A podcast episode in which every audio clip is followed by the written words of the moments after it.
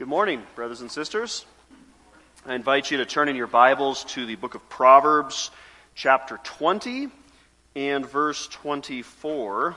Proverbs 20, 24 is our verse, our passage for the uh, time of exhortation and confession. This verse says, A man's steps are of the Lord. How then can a man understand his own way. This is God's word for us this morning. Well, as we enter into this new year together, I thought it, this proverb was a fitting reminder of an essential truth about our day to day Christian experience. Our steps in life, everything that happens in every day, is sovereignly directed by our good and gracious God, is what this passage tells us. But it also tells us that we do not exactly know what is going on at many times, right? It says, How then can a man understand his own way? God's providence is a sure reality, but there is much mystery to what God is always doing in his providence in our lives. That's the reason I think that John Flavel, when he wrote his book on providence, he called it The Mystery of Providence. Providence has many mysteries to it. Uh, one of the most mysterious aspects of divine providence that I want to speak to you on this morning is what I call God's detours. God's detours. A God ordained detour is a redirection of our plans. It is different than the way we intended to go. And I would imagine that most of you feel the same way I do about detours. If we were to think of road work and detours for a moment, I do not like detours. Are you all with me on that? when I get in my car and start driving somewhere, I intend to get to a certain destination at a certain time, and detours do not help me in achieving that particular end. I'm very efficiency minded about such things. I do not like detours. Detours derail our plans. They hamper us in what we're trying to do, and you have to go down these roads that you don't want to go down. They're usually, they're almost always less efficient than the original way. The speed limit is lower. There's often more stop signs or lights, and I'm joining hundreds of other cars forced down the same detour. It's very discouraging. Of course, you have to remember, even when that really happens, that also is part of God's providence, right?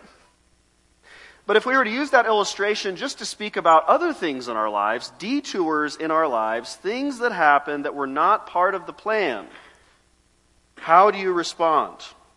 You have a plan. You have a timeline for your plan. You have efficiency in mind. You have an expectation about how things are going to turn out as you go in the particular direction. But then you find that somehow, beyond your understanding and beyond your ability or control, your plans have been frustrated, delayed, or redirected. Proverbs 16:9 also describes the same thing. It says a man's heart plans his way, but the Lord directs his steps. And the assumption I think of the proverb is that sometimes the plan and the directing of the steps are not the same. Now, it's good to plan. We, we are all for thoughtful preparation and uh, planning ahead for the future. There is good uh, reason and biblical wisdom behind planning, but we're always recognizing that God can change our plans. He can redirect whatever we do, even the best laid plans and the most preparation we could have put into something, God can redirect what takes place. Now, I want to remind all of us that 2024 will contain a number of detours for you. I don't know how many uh, there will be. For myself, there's usually a lot because God's plans are not always my plans. There's, there's often quite a discrepancy there. And so our proverb describes the mystification we feel about God's ways and his providence in our lives. It says, How then can a man understand his own way? Well, the truth is that we cannot answer definitively or comprehensively what God is up to in these detours. Uh, sometimes one of us goes down a detour that we didn't plan for, and they ask another fellow Christian, Why do you think God is doing this? And uh, we could theorize about general categories, but we usually have to just say, I don't know. Uh, and that's what this proverb is expressing as well. But I can say a few things about what we do know. I do know that God's ways in our lives are good and wise. We can also recognize that God's priorities for our lives are not always the same priorities we have for our own lives. Our notions of efficiency or effectiveness do not always match up to God's priorities. Our holiness may be a much higher priority than our immediate effectiveness. Our patience may be a much higher priority than things happening as quickly as possible as we would desire. Our desire for a thorn free, sweat free, and trouble free life may need to be replaced with a longing for the new heavens and the new earth. To free us from our love of ease and pleasure, which would otherwise do us harm, in fact. Our need to be those who trust in God rather than those who trust in themselves may come through a sovereignly directed detour that we did not plan for. Now, as we enter 2024, how will you and I respond to God's providential detours? We could grumble and get frustrated, and I confess that on actual detours I can grumble and get frustrated. And then providential detours, in the general sense, I can also grumble and get frustrated about. We could also spend all of our time on the why question of the detour. Like you could spend the entire time you're on the detour asking why. And as Pastor Kevin reminded us recently, a better question is what? What is God teaching me in this rather than why am I going down this particular path? And you could focus on the mystification the entire time. What is going on? Why is this happening? Just your utter mystification the entire time. But I would encourage you to think about the first line of the proverb, not the second as much. It's tr- you'll, you'll automatically feel mystified. That's not hard. But the, the first line says this A man's steps are of the Lord. And that's actually a very positive thing to focus on because what a good God we have directing our steps.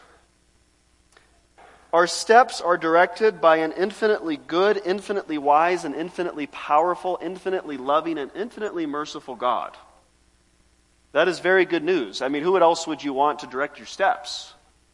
Hopefully, not yourself, right? That would not go well if you were directing all your own steps. It means that every detour you are sent on is directed by the best director in the universe. This is not a God who seeks to do his children harm. He does not carelessly send us down detours to get destroyed. He sends us with a very good plan in mind. God has not destined us for wrath, but to obtain salvation through our Lord Jesus Christ. And that reality informs everything that happens in His providence for us. As we sometimes sing when we sing, Whatever my God ordains is right, Whatever my God ordains is right. He never will deceive me. He leads me by the proper path, including detours. I know he will not leave me. I take content what he hath sent. His hand can turn my griefs away, and patiently I wait his day. And so, brothers and sisters, as we look ahead to the steps of 2024, the millions of steps that we will take, let us entrust ourselves to the good hand of our God and know that He has good purposes for us. So I invite us now to come uh, in humility, confessing our sins to the Lord. We can uh, confess our grumbling or complaining about these things if that is what the Lord puts upon your heart, but it may be other matters as well today. And so let us uh, kneel before our great God. We will say this prayer of confession together. Almighty God, you sent your Son into the world to deliver your captive people. Surely you have done great things for us. Yet so often we have ignored what you have done, turned our backs on what you are doing, and forget about what you have already done for us. Forgive us of our sinful apathy. Grant to us the assurance of salvation Cause your Holy Spirit to work in us genuine repentance and wholehearted obedience. We ask this through Him whose coming is certain, whose day draws near, your Son, our Lord Jesus Christ, who lives and reigns with you in the unity of the Holy Spirit. one God, forever and ever. Amen. Now we take a moment to confess our own sins to the Lord.